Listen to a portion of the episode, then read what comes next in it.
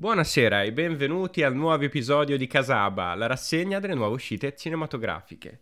In ogni episodio presentiamo tre cose fresche fresche appena uscite in settimana al cinema o sui servizi streaming. Io sono Edoardo Saccone, sempre con il regista e amico Leo Canali, mi stava finendo il fiato.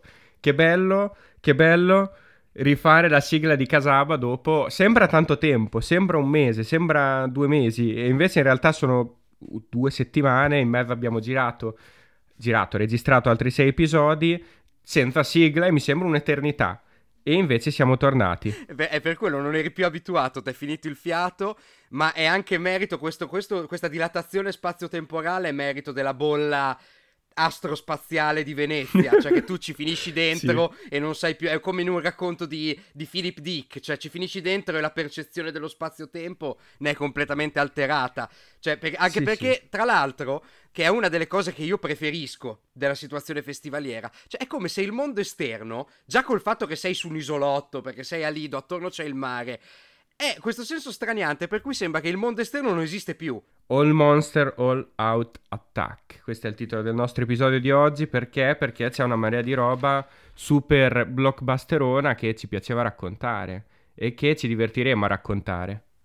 È veramente una puntata come non ne abbiamo mai fatte, secondo me. Perché è proprio. Cioè, abbiamo dei grandissimi titoli.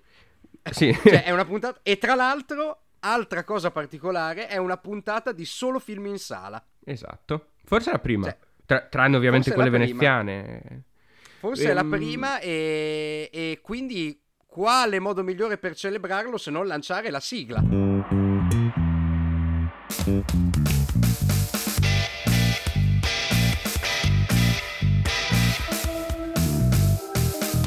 Un'epicità da questa presentazione degna della colonna sonora di Hans Zimmer del nuovo Dune, che anticipazione sì, che, che il film di cui parleremo. Dopo mi prodigherò a imitare. Sì, e invece, se alla fine arriveremo ad una, iniziamo invece da Shang-Chi e la leggenda dei Dieci Anelli, il nuovo film della Marvel, diretto da Dustin Daniel Cretton, ma penso si pronunci in realtà Destin, tipo destino. ed è un regista, un giovane regista cioè, era già americano. segnato come, come, regista della Marvel, era, certo. era già dentro. Il destino, la grande tematica del destino e della famiglia.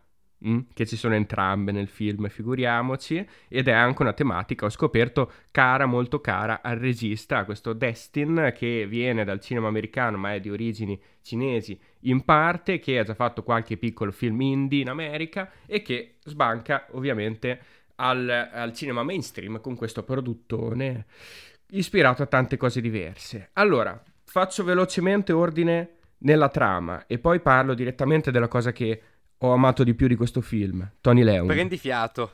Prendi sono fiato. emozionato. No, sono emozionato perché voglio parlare di Tony Leung. Che bell'uomo. È meraviglioso. Allora, in poche parole, siamo agli albori dell'impero cinese e questo condottiero leggendario acquisisce il potere dei Dieci Anelli. È Tony Leung. Te l'ho detto che ci sarei arrivato a parlare di Tony Leung presto cosa fa? Inizia a conquistare imperi, inizia insieme al suo team di super soldati che sono ovviamente i Dieci Anelli, e, oltre ai Dieci Anelli fisici che lui tiene in mano. Inizia ad ottenere sempre più potere, vive per millenni, anche se nel film dicono vive mille anni. No, non vive mille anni, si è combattuto contro i romani e siamo nel presente, vive millenni, almeno due. Fate due conti. Marvel. Poi che ignorante. Io ho vissuto mille anni. No, non hai vissuto mille anni, ragazzo mio. Cioè... Vabbè. Bene, partiamo benissimo. E in poche parole, a un certo punto decide di conquistare questo misterioso villaggio che si chiama Talo, nascosto in mezzo a un bosco che è impossibile da raggiungere. Arriva nel villaggio, incontra questa donna, non riesce a raggiungere il villaggio eh, si innamora di questa donna che incontra, decide di non attaccare più il villaggio, di mettere su famiglia, diventa ovviamente padre di due bambini, tra cui di questo Shang-Chi che sarà il protagonista del film. La madre muore. Momento drammatico, il padre impazzisce, il padre decide di far diventare questo giovane Shang-Chi il killer di quelli che sono stati gli assassini della madre il bambino ovviamente decide di scappare perché non è proprio um, un ambiente piacevolissimo, um, familiare alla Mulino Bianco, e scappa in America dove diventa parcheggiatore di auto. Ok, Il resto non lo dico perché è troppo lungo. E, e, da qui in poi parte un film di Jim Jarmusch. Qui, qui inizia il film, in poche parole. esatto, esatto. Nelle due ore seguenti lui continua a parcheggiare auto insieme alla sua amica Katie, interpretata da Aquafina. No, non è vero, lo fa per circa dieci minuti. Poi ovviamente il padre decide di recuperare il figlio, sembra per ucciderlo, ma siamo proprio sicuri. E da lì si innesta tutta la trama successiva, che tra l'altro è abbastanza complessa, è molto articolata, ha diversi capovolgimenti inaspettati ed è una delle cose che mi sono piaciute di più del film. Allora, tre cose che ci sono piaciute e tre cose che non ci sono piaciute. E per C, pluralis majestatis intendo io. Iniziamo da... Shang-Chi. Shang-Chi? Pensavo che face- facessi la citazione... Sì, perché io il film non l'ho visto, quindi parla. Oh, questa, questa, puntata siamo assieme soltanto su Dune, perché anche eh, certo. Malignant, lui se ne è visti 40 minuti. Come ci eravamo proposti di fare all'inizio, no? Quando abbiamo pensato eh, esatto, a esatto. Casale. Una ripartenza, no? una ripartenza. Beh, allora, iniziamo dalle cose che ci sono piaciute. Mm, Tony Leung, l'ho già detto? Tony Leung, penso di averlo già detto. sì, un po' di volte. Beh, intanto perché?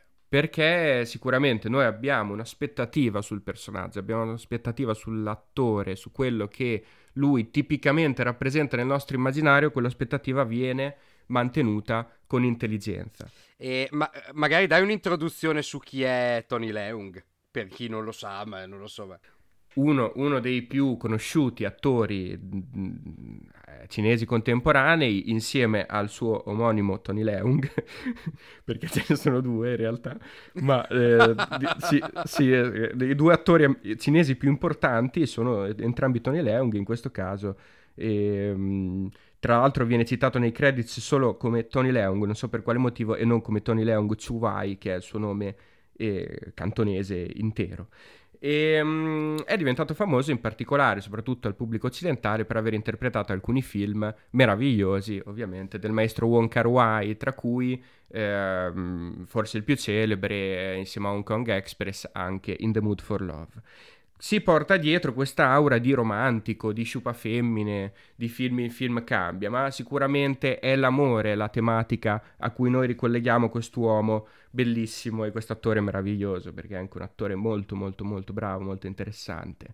E qui, ritornando al discorso Shang-Chi, eh, ritorna anche quest'aura, quest'aura romantica molto forte, ma non solo romantica, ritorna anche il, l'idea, il concetto dell'amore perduto il nostro Tony Leung è l'antagonista principale di questo film, sicuramente, ma è un antagonista a cui ti avvicini, ti avvicini perché ha carisma. È un antieroe più affascinante del protagonista. Ed è una cosa strana in realtà per la Marvel, perché se è vero che di solito, di solito, di solito, di solito, sottolineiamo, i protagonisti Marvel non sono troppo affascinanti, non lo sono nemmeno di sicuro anche i cattivi. Questo fa eccezione. Questo fa eccezione perché effettivamente funziona. E funziona anche perché lui poi che non solo dà avvio alla trama, come si vede dall'incipit iniziale eh, tolkieniano, ma in realtà eh, capovolge la trama più volte e tutte le volte è lui che la innesca questa, eh, questo capovolgimento. Prima cosa. Seconda cosa, come non citare ovviamente la qualità delle coreografie e l'inserimento anche di elementi comici che ormai ovviamente rappresentano la saga Marvel in tutto e per tutto, non solo ma soprattutto dopo l'inserimento di James Gunn e dei Guardiani della Galassia nel continuum spazio-temporale della Marvel. E poi sicuramente insomma una certa enormità negli intenti, negli interessi, nella volontà di ricreare un immaginario che ripercorre un po' tanto della cultura cinese, giapponese, orientale, dagli anime alle tradizioni, le leggende antiche cinesi al cinema di cappa e spada cinese. C'è tutto questo, ovviamente, c'è anche il riverso della medaglia e qui le tre cose che non mi sono piaciute di questo film. Tra l'altro stavo ragionando su una cosa che guardate che c'è un filo rosso anche qui perché tra Sanchi e Maleficent, e Maleficent, buongiorno, Malignant. Cioè, questo, questo, questa gag ci sarà per tutta la puntata.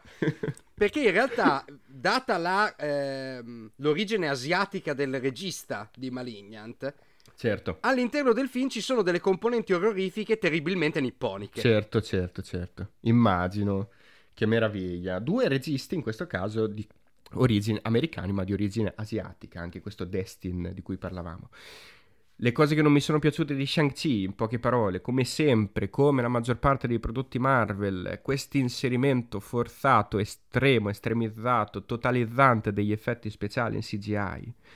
Oh mio Dio, va bene, va bene, non puoi riprodurre draghi e mostri giganti nel mondo reale, non chiedo questo, ma almeno i tram li puoi riprodurre nel mondo reale perché esistono nel mondo reale. E se si scontrano con una macchina, si scontrano con una macchina reale, non con una macchina immaginata in CGI. E questo è sicuramente necessario.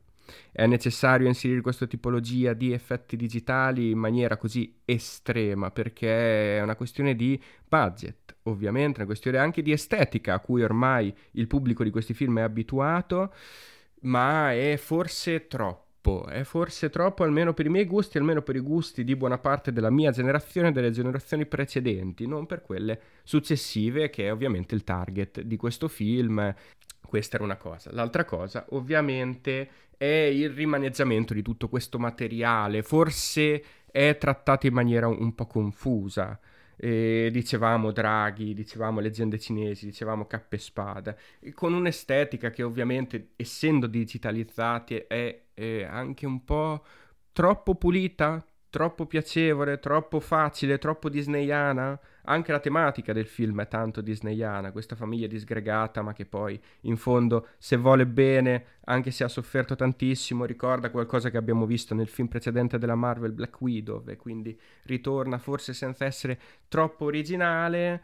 Sono problematiche che emergono con maggiore evidenza agli occhi soprattutto di chi magari non è innamoratissimo di questo universo e soprattutto non è che attende con eh, un'attesa spasmodica a ogni uscita dell'universo Marvel, sono tutti difetti che agli occhi appunto di una persona un po' disinnamorata di questi prodotti sono evidenti proprio in quei capitoli di questo enorme universo che fungono un po' da tappabuchi. Cioè, dobbiamo fare il film su questo per riallacciarci poi a quest'altro. Ed è, sono proprio quei film che vanno avanti col pilota automatico. Non è un caso che sono anche spesso i film affidati ai registi meno originali. Mm, queste cose, insomma, funzionano sì e no nel film, ma la cosa che funziona di meno, secondo me, è la durata. Perché veramente due ore e un quarto pure stavolta non se la dovevano portare dietro, bastava un'ora e tre quarti, ve lo giuro. Cavolo. Non si possono replicare costantemente i combattimenti nella stessa maniera più volte durante il film. Lo sappiamo che a Tony Leung, eh, che è un romanticone, vuole ritrovare la moglie morta. Questo è il concetto su cui gira buona parte del film, lo vedrete, ma non vi dico di più perché effettivamente i risvolti poi sono affascinanti, però non lo puoi dire cinque volte Tony Leung, lo puoi dire una volta o puoi dire due volte, eppure qualcuno direbbe che è troppo, ma non lo puoi dire cinque volte mentre combatti. Basta. Leo invece ha visto per noi e anche per se stesso, immagino, il nuovo horror di James Wan, che ritorna all'horror dopo aver fatto qualche capatina nelle saghe di Fast and Furious e di addirittura della DC Universe. Aquaman ritorna a quello che gli piace fare. Allora, com'è questo Malignant? Parlacene un po' c'era una grande attesa in generale perché James Wan che ritorna all'horror e tra l'altro ritorna al, all'horror che l'ha lanciato come regista, cioè un qualcosa che abbia una dimensione tutto sommato di semi-indipendenza. È un film che nasce nel nulla, questo, cioè ci è stato proposto come già fatto James Wan che appunto aspettavamo soltanto di vedere sul set del nuovo Aquaman perché ormai sembrava venduto completamente al mainstream, ecco che ti stupisce ritornando un po' ai fasti del passato non realizza un nuovo ennesimo capitolo di una delle sue saghe strafamose, per citarne solo alcune, Insidious, Saw e eh, The Conjuring, ma invece si dedica a un progetto più personale. La trama è questa, Madison è incinta e molto preoccupata, perché? Perché le sue ultime gravidanze non sono andate a buon fine, ha avuto degli aborti spontanei, eh, tre nell'arco degli ultimi due anni, ed è molto preoccupata che anche questa ennesima gravidanza non vada a buon fine. In più in casa diciamo che le cose non vanno molto bene con il suo compagno Derek, che è uno spiantato, è uno che la picchia, ha eccessi di violenza e dopo l'ennesima lite domestica eh, Madison ritrova Derek morto in una maniera atroce, ucciso sembra da una creatura misteriosa. Sulla scena intervengono i Detective Soul, che è il, la versione cinematografica di James Wan, perché è uguale identico. Non ho capito, scusami, il Detective So, come il suo Esatto. primo film? il Detective Show. Ah, Show, Show Show, ok. È, il- è anche il nome E- del protagonista, volevo dire, di Shang-Chi, che è americanizzato in Sean. Ah, posto. Fantastico, vedi tutti, tutti i collegamenti Phil che Rouge. tornano. E arriva sul- sulla scena, capisce subito che c'è qualcosa che non funziona e inizia a sospettare anche che forse questa Madison tutta tutta non ci stia.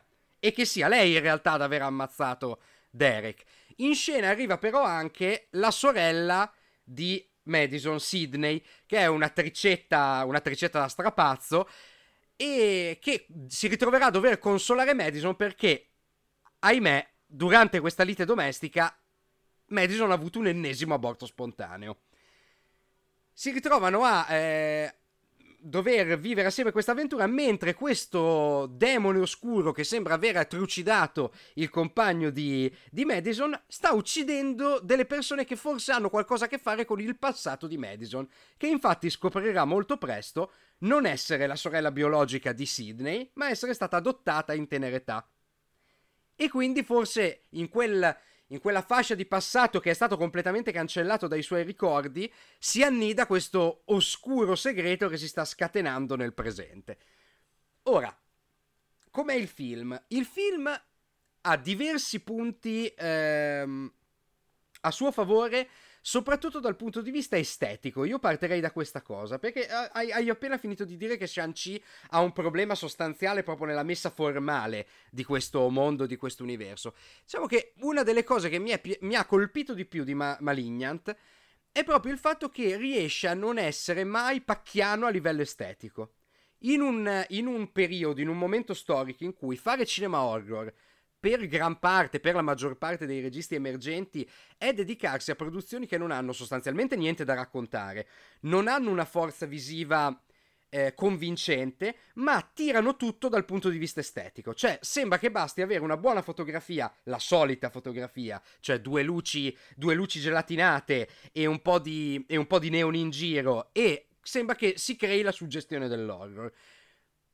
È come se James Wan dicesse: Sì, vi siete convinti di questa cosa?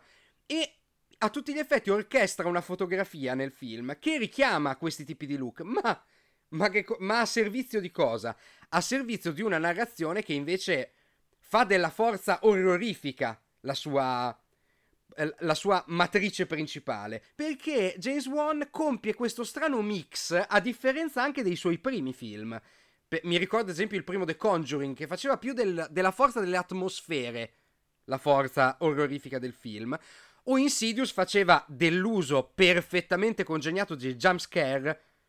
Anche qui, vedi, l'utilizzo di un qualcosa di estremamente abusato nel cinema horror più dozzinale diventa nelle mani di James Wan qualcosa di potente a livello linguistico. In questo caso c'è questo impianto estetico abbastanza standard che però nelle sue mani diventa qualcosa di molto espressivo. All'interno del film c'è uno strano mix tra una, una componente tradizionale americana di horror e questi innesti di J-horror giapponese che creano questo mix terribilmente affascinante. Cioè il design del mostro è qualcosa di profondamente nipponico. Ed, è, ed ha un fascino notevole, è profondamente inquietante, ma in realtà anche tutto lo sviluppo della trama ha qualcosa di nipponico. Sembra questo, questo uso, ad esempio, della- degli spasmi elettrici come elemento di suspense. Ricorda alcune, alcune incursioni nell'horror di Shinja Tsukamoto, per dire. Ricorda un po' un Nightmare Detective. Curioso, curioso. Anche perché non viene da lì, James Wan. No, no, non viene da lì. E la cosa più divertente è che è un horror che si prende dannatamente sul serio. Cioè, non ha nessun bisogno di dare una conclusione. eh, non vi aspettate, anzi, la butto più allo spettatore e a chi ci ascolta. Non vi aspettate una soluzione. E questo non spoilerà niente. Cioè, il caso può anche essere risolto, ma ci saranno sempre degli elementi surreali che devono rimanere tali, Mhm. che non possono essere spiegati. E questo è un, per quanto mi riguarda, un approccio all'horror eh, molto consapevole. Mm. Molto consapevole e cioè guarda a che distanza siamo da operazione perché è a tutti gli effetti un'operazione postmoderna questa. Però te pensa a, quanto, a quanta distanza siamo dai vari Spiral, tutti quelli di cui abbiamo parlato qui eh, Skyline, Blood Red, quello sì, con, certo. con gli vampirini che hanno bisogno di spiegarti sempre tutto pedissequi, proprio logorroici nel, mm-hmm. nel, nel spiegarti tutto quello che succede. James Wan si ac- non si accontenta, orchestra un qualcosa di suggestivo. Non si preoccupa di darti sempre delle spiegazioni. Tant'è vero che forse proprio quello che cerca di spiegarti, che è legato soprattutto al prologo del film, è la parte più difettosa, è la parte più goffa. Cioè, il film si apre con questo prologo un po' fuori dal tempo, perché non si capisce bene in che anni siamo, che devo dire la verità col senno di poi, cioè sapendo poi come va a finire il film, dice anche troppo. Ti prepara anche troppo perché in realtà il film si muove bene nel suo carico di suggestioni. Ma sai cosa, Leo? È un progetto che mi fa. mi ispira. È un film che vorrei vedere. Mi fa anche simpatia. Probabilmente mi fa più simpatia di tante cose di James Wan che si sono viste negli ultimi anni, che erano evidentemente dei, dei prodotti che si asservivano alle regole dei generi che fosse il supereroe, che fosse il cinema d'azione o che fosse l'horror da cui proviene, che però quando è diventato l'horror eh, che riutilizza tutte le regole di quello che funziona ed è asservito un po' a quelle regole come in The Conjuring, che è comunque un buon film, figuriamoci. Insomma, non è un progetto che mi faceva troppo, troppo interesse ai tempi. Questo forse un po' di più, se è una cosa un po' più sinistra, un po' più eh, pure poverella, no? In qualche modo. Però ti ricordi, ma quando di James Wan si parlava come del nuovo Hitchcock? Madonna, ma ti ricordi? Sì, sì. Per promuovere The Conjuring si parlava di James Wan come il maestro del terrore, il nuovo maestro del terrore, il nuovo Hitchcock. Adesso, vedi, di questo film mica se ne è parlato tanto. Se ne parlerà no, tantissimo di nuovo tanto, quando ma farà me, Ma per me ha torto, ha torto perché... Cioè, qui ci troviamo di fronte a un regista che ha perfettamente il polso del suo materiale. Io mi ricordo nella nostra prima puntata, la puntata zero di Casaba, parlammo del terzo Conjuring. Mm-hmm, certo. Che è proprio esattamente quello che questo film non è. Cioè, un horror automatico, stantio, eh, spettacolarizzante, barocco, eh, che non coglie tutte le intuizioni che ci potrebbero essere all'interno della sua trama. Perché? Perché si accontenta soltanto di far vedere due demoni che sbucano dalle pareti e basta. E Qui siamo tutt'al- in tutt'altro territorio, è più un gusto per lo spavento, per la suggestione, anche per il grottesco. Questo, questo mostro, esattamente come nello splendido finale di Insidious, è un mostro eh, terribilmente dichiarato. È, fa quasi, fa quasi, mm, è, è quasi patetico. Esattamente come il diavolo rosso del finale di certo, Insidious. Certo. Però è qualcosa di eh, estremamente consapevole.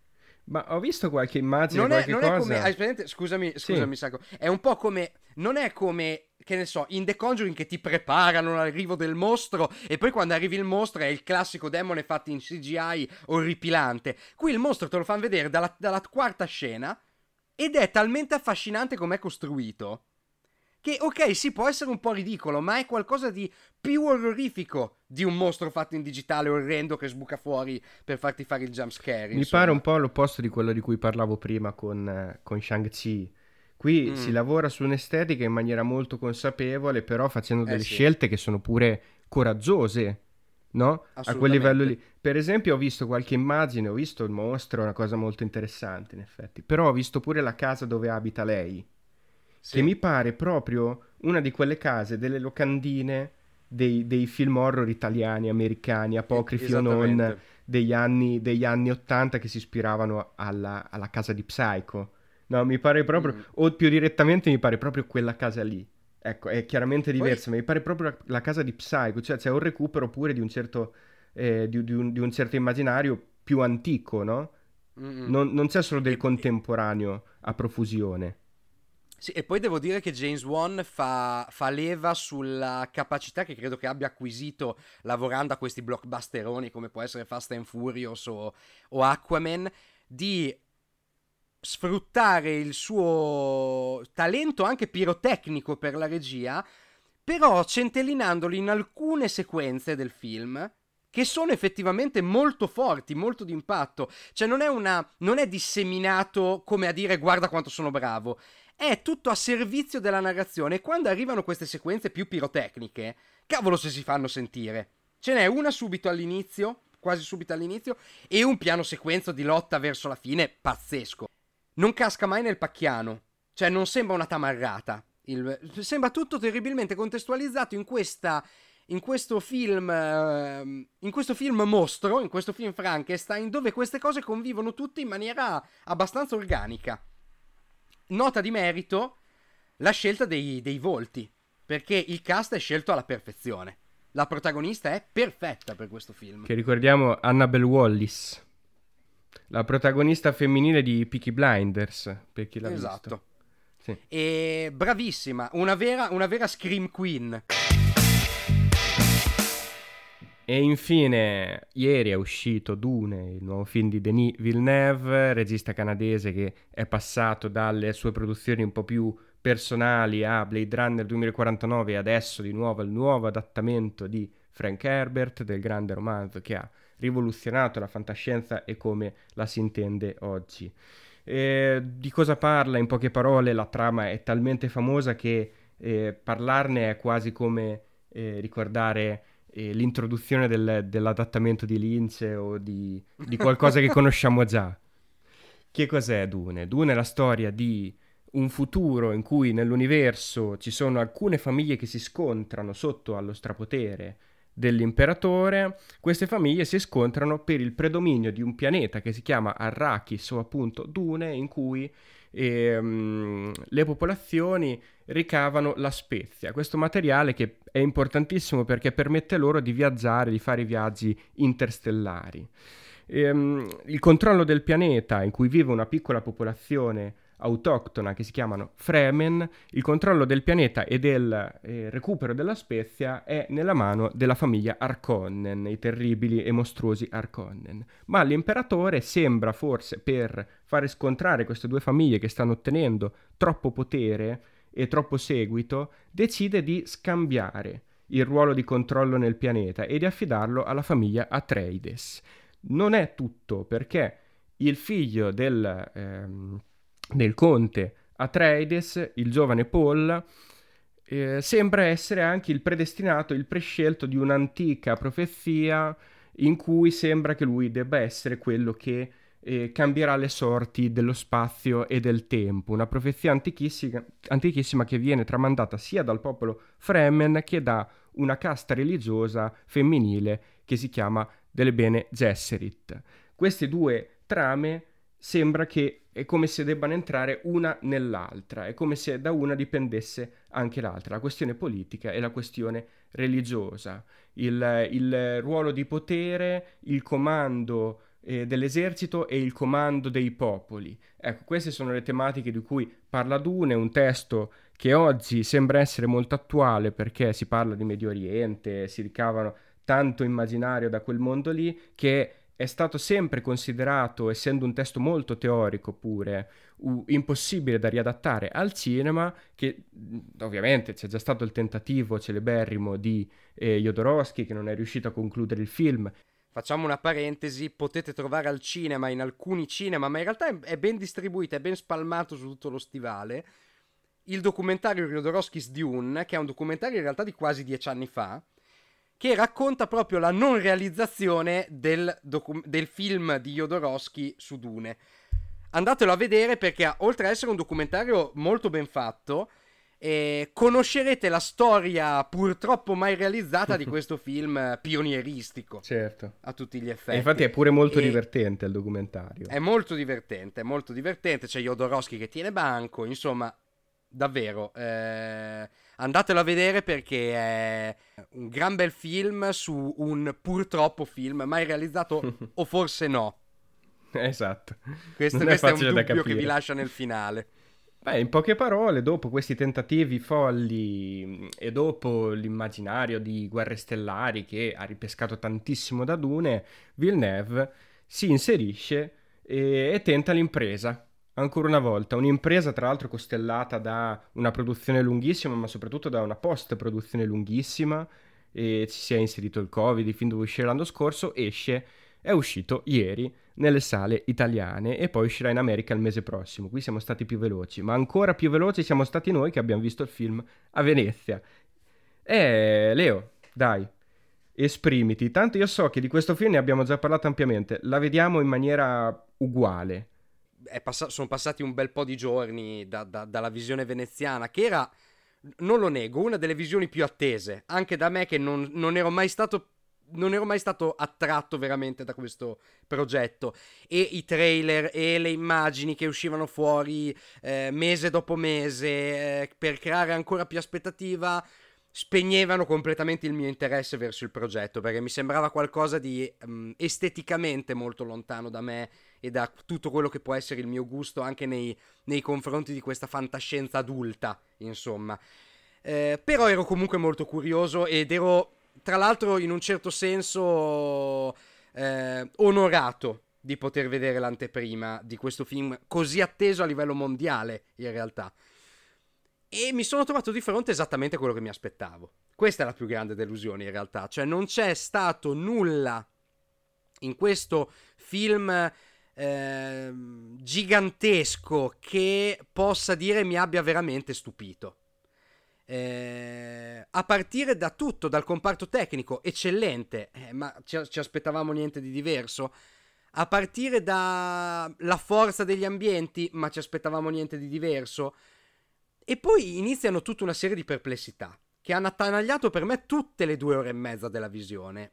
Ad esempio, io ho una perplessità formale che Sacco già conosce, ma sarà possibile che in questo film i buoni e i cattivi hanno la stessa fotografia? Sarà possibile che io non riesco a un certo punto a distinguere buoni e cattivi nel film?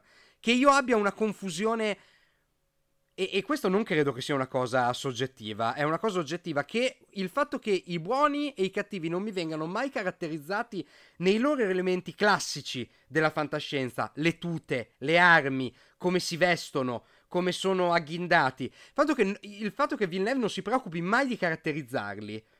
E mi crei questa confusione che quando entrano in scena i cattivi con le tute io penso che siano i buoni.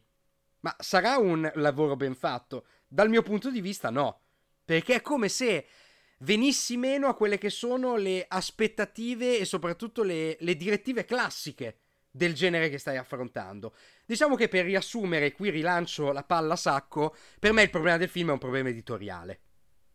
Mm.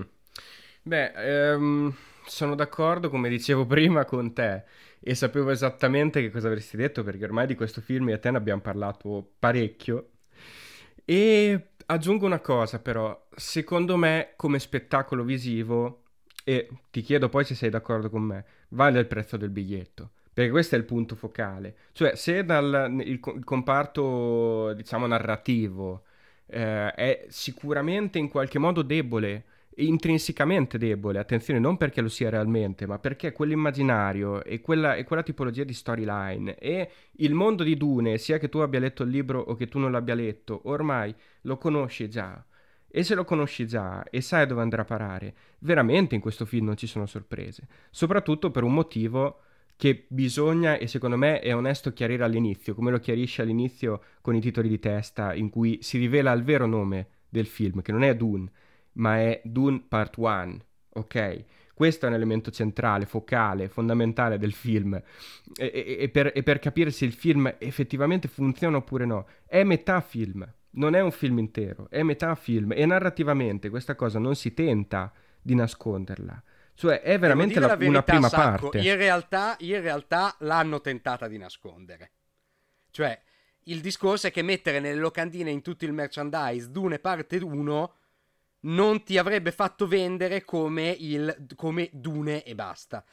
E tra l'altro questa cosa mi è comprovata dai commenti che ho letto su Letterbox. Perché su Letterbox ho già trovato almeno una decina di persone che dicono: Ma come parte 1? Ma certo. Cioè, questa la gente non lo sapeva. Ma assolutamente. Pa- io, io, io, ne ero perfettamente consapevole perché l'avevano annunciato come un dittico.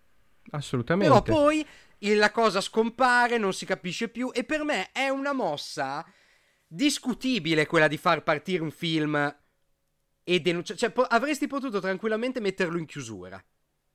To, immaginati, finisce il film improvvisamente, ricompare il titolo e poi sotto al titolo compare parte 1. Ma certo, come è stato fatto una marea Un di volte, di volte. ma di nascondere Ma il titolo, questo veramente non mi, sem- non mi ricordo che sia mai successo, No, o se è no, successo infatti, non in infatti. casi così clamorosi. Beh, questa è una Esatto. cosa abbastanza clamorosa, in effetti. No, Sì. quando io intendevo non si tenta di nasconderlo, non per la questione di marketing, ma eh, narrativamente non si tenta di No, nascondere certo, con la prima certo. parte. Cioè, il fatto che il film effettivamente non si muove come su tre atti, ma si muove come su un atto e mezzo.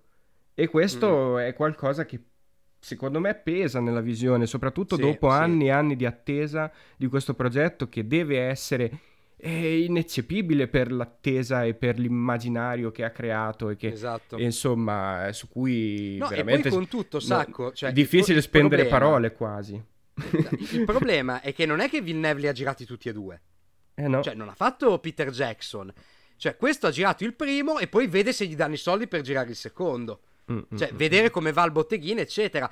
Cioè, quindi, a maggior ragione questa, questa, questo ta- questa cesura narrativa così violenta non ha senso. Perché non è che mi stai dando uno spettacolo completo e non solo non me lo stai dando, non sai neanche se te lo faranno fare lo spettacolo completo.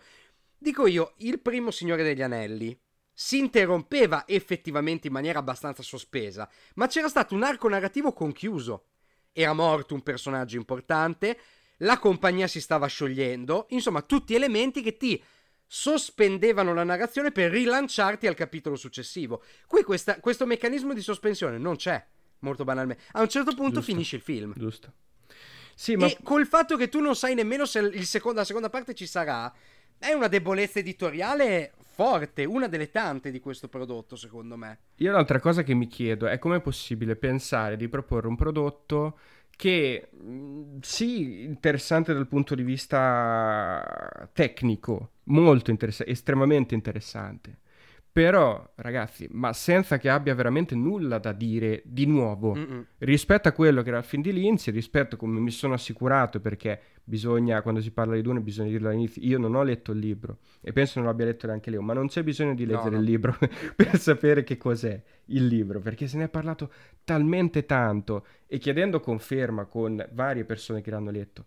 Questo film non aggiunge nulla, cioè non- No, no, non- nulla. è, come, è come se non fosse null'altro di quello che già i fan conoscono o che chi è appassionato di immaginario e di fantascienza conosce. E, mm, e questo secondo me è un problema. E secondo Sì, me oggi sì, è un, problema. Poi, Ma è un problema perché non arrivi, cioè non è che caschi nel vuoto con il tuo film, tu arrivi con uno spettatore che ha già sulle spalle e negli occhi Eh, sì. diversi tipi di immaginario interstellare. Non puoi pretendere che questa messa in scena così, e lo dico, post-nolaniana sia convincente perché non lo è. Cioè, eh, capito? Il discorso è che mi sembra tutto.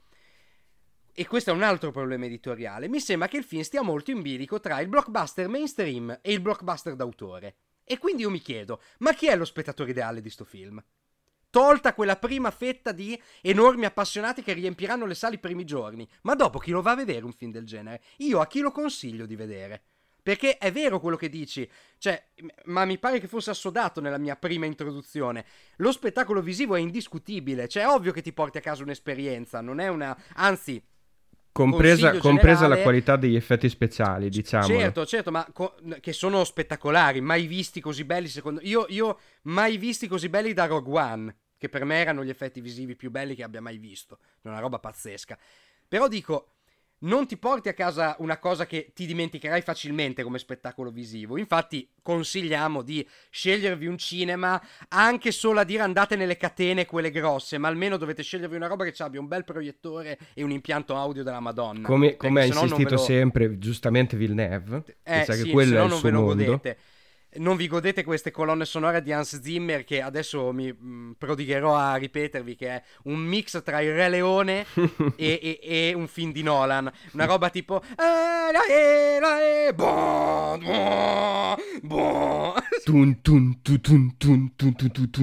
Che vi assicuro dopo 20 minuti è insentibile come accompagnamento, però vi assicuro che su quello non si discute.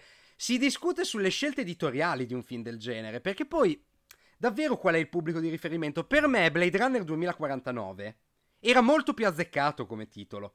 Cioè era più chiaramente appunto un blockbuster autoriale che interessava una certa fetta di pubblico e tutto quello che voleva portarlo nel territorio del blockbuster mainstream erano le robe più goffe del film. Erano terri- Certo, terribili. certo, vero. Qui è, è molto più sbila- è ancora più sbilanciato verso il blockbuster d'autore, però allo stesso tempo l'idea è quella di creare una nuova grande saga interspaziale. Che cos'è che manca in tutto questo? Manca una buona dose di epica. Ma pure la partire- personalità. Pur- Pure la Sì, ma- personalità. Perché io manca- pure sì, Villeneuve sì. ce l'ho visto di meno rispetto a un, a un Sì, Blade sì, no, Runner certo, 2049. Questa era un'altra, un'altra cosa che avevo detto uscito dalla sala. Che avevo detto, io ho sempre difeso anche nei film più brutti di Villeneuve, per me, tipo Arrival, che è un film che io non mi arrivo a, non mi arrivo a far star bene. Però difendo l'impianto registico, cioè ha una regia che è inattaccabile, è granitica, insomma. E qui fatico a vedere anche quella. Mi sembra molto standard la, la messa in scena di Dune. E poi un'altra cosa, dov'è che manca l'epica? Ma guardate un po', manca già dalla comparsa del titolo. Ritornate con la mente, non c'è una saga cinematografica che si rispetti che non abbia una comparsa del titolo che è memorabile. Pam, Mi viene da dire pam, pam, Alien, pam, pam, pam. Terminator, eh, coso, eh, Il Signore degli Anelli, eh, tutti gli Harry Potter, Matrix, cioè, ok? Qui il titolo di Dune compare così. Ecco, Dune, visto, ok, parte 1, ciao, boom, finito. No, pare una presentazione televisiva post una eh, pres- pubblicità. No, delle, sembra, o- delle co- 8 e 3 sembra quarti. che hai presente su Netflix quando salti l'intro, quando salti la sigla della serie che vedi solo il logo finale. E- Eh Ed è un po' spiazzante perché dici, ma mio Dio, ma tutto sto casino per poi fare... Dune, eccolo qua, così, così moscia come presentazione, mamma mia. Cioè è un po', è un Beh, po' quello l'effetto. ri- riassumo, riassumo mh, con, con quello che penso realmente del film, oltre le, le cose buone che ci sono, di cui hai parlato benissimo. Temevo dall'inizio che fosse un progetto in cui lui si sarebbe sentito terribilmente legato, cioè Mm. legato nel senso di non poter fare nulla. E lo vedo dopo aver visto il film come un progetto in cui lui si è sentito terribilmente legato e in cui Eh, sì. non ha potuto fare nulla. Come sempre andiamo a vedere i nostri commentini preferiti su Letterboxd, che è il social dei film dove potete commentare, fare, dire e votare soprattutto. Partendo da Shang-Chi e la leggenda dei Dieci Anelli, abbiamo... Beh, eh, Quentin sicuramente che dà tre stelle e mezzo al film e eh, spara quello che è il commento più amato dagli utenti di Letterboxd con migliaia di like ed è dopo aver applaudito a- ai titoli di coda il ragazzo seduto di fianco a me eh, mi, mi fa di un 5 e dice che Shang-Chi è il miglior film straniero che ha mai visto perché in effetti vogliono tutti cinesi proprio tutti tutti tutti ci Bellissimo. hanno lavorato e ci hanno lavorato tanto che lo sembra lo sembra e poi invece su Ma- Ma- Malignant no perché c'è è uscito nell'ordine Maleficent è uscito Malevolent che era un altro ancora e poi Malignant su Malignant cosa si dice io ne ho trovato uno Maligno, che mi è piaciuto un- eh. Ho trovato un commento di una di Lily che avevamo già citato nelle nostre puntate perché mi ricordo il suo- la sua foto profilo con Harley Quinn che dà due stelle al film, quindi non gli è piaciuto a differenza mia, e dice ma questo è veramente un film di James Wan horror senza Patrick Wilson che fa un DILF. DILF è l- la- l'acronimo di MILF al maschile. sì sì Dead I like to fuck.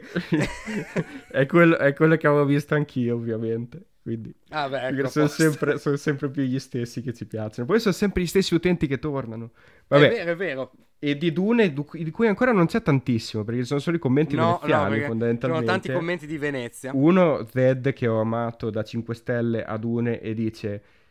"Eh, anche io sogno troppo spesso di Zendaya.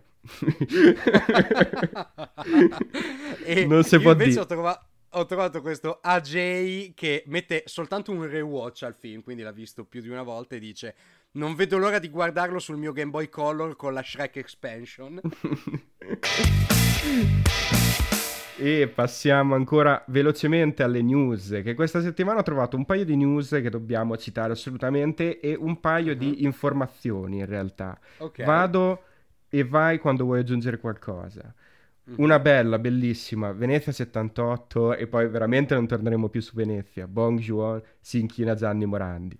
Lo scatto è virale. Eh, questo è emozionato. Finalmente, eh. finalmente si sono incontrati. In Italia è emozionato tantissimo con Gianni Morandi sì. che dice il grande regista, premio Oscar. Cioè, con, con il suo modo il boh, elegantissimo. Ma va là, no, assolutamente. Cioè, là. Ricordiamo che le, la canzone In ginocchio da te era nel film Parasite. E, e, era completamente a caso nel film di Parasite, completamente a caso partiva là. I fan in attesa del prequel furiosa di Mad Max con Daniel Taylor-Joy il film è stato spostato ancora una volta di un anno. Uscirà nel 2025. Eh, che si diano una mossa, però, perché sennò George, George Miller tira le cuoia tra un po'. Cioè, non, non, so come farà a reggere una produzione del genere. ma no, no, ma infatti doveva farne tre. Figuriamoci. Nella prossima vita, forse il figlio. Ehm, beh, Don't Look Up, vi volevo leggere, era questa l'informazione, il cast, tutto, visto che sto facendo gli esercizi, con un fiato solo. Vado? Vai. Leonardo DiCaprio, Jennifer Lawrence, Rob Morgan, Jonah Hill, Mark Rylance, Tyler Perry, Ron Perlman, Timothée Chalamet, Ariana Grande, Scott Mescudi, Kate Blanchett, Meryl Streep, Matthew Perry, Amish Patel e Chris Evans. Ma sono matti questi, ma che stanno combinando? Sono matti, ma tra l'altro, tra l'altro credo che sia, non, non, credo di non sbagliarmi, uno dei mm, film con un budget più alto proprio legato al ah, fatto certo. che avevano tutte queste star. E eh beh, immagino. E, tra l'altro, che è bello che nel trailer, che dura un minuto e, un minuto e 15 secondi, tipo, non fai in tempo a vederle tutte, perché sono... Cioè, cioè, tipo, Timothée Chalamet compare per mezzo secondo, poi un'altra mezzo secondo, poi un'altra Ma che, Chris secondo. Evans non lo paghi? O Mary Strip? No, fantastico. Per concludere, il mio amico Leonardo D'Angeli mi ha ricordato che si è creato il, il, il, collasso, inizierà il collasso dell'universo cinematografico Marvel da questo momento in avanti. Volete sapere mm-hmm. perché? Perché Michelle Yeoh, che compariva in un piccolo ruolo eh, già in Guardiani della Galassia volume 2, compare qui in un ruolo pure più importante. Allora abbiamo per la prima volta un attore che interpreta due personaggi diversi nell'universo Marvel. E ti dico io perché. e, e, e perché da qui inizierà il collasso? Perché si sono sbagliati, non se lo ricordavano. Cioè, palesemente. Palesemente non se lo sono ricordato. È tornata a casa, è tornata a casa dal marito, tipo, oh, ma mi hanno preso, preso, a fare una, una, cosa, ma non c'entra niente con l'altro. Ma, boh, sa, ma poi lo sanno loro, io non chiedo niente, perché tanto con queste robe del multiverso capiranno loro come fare.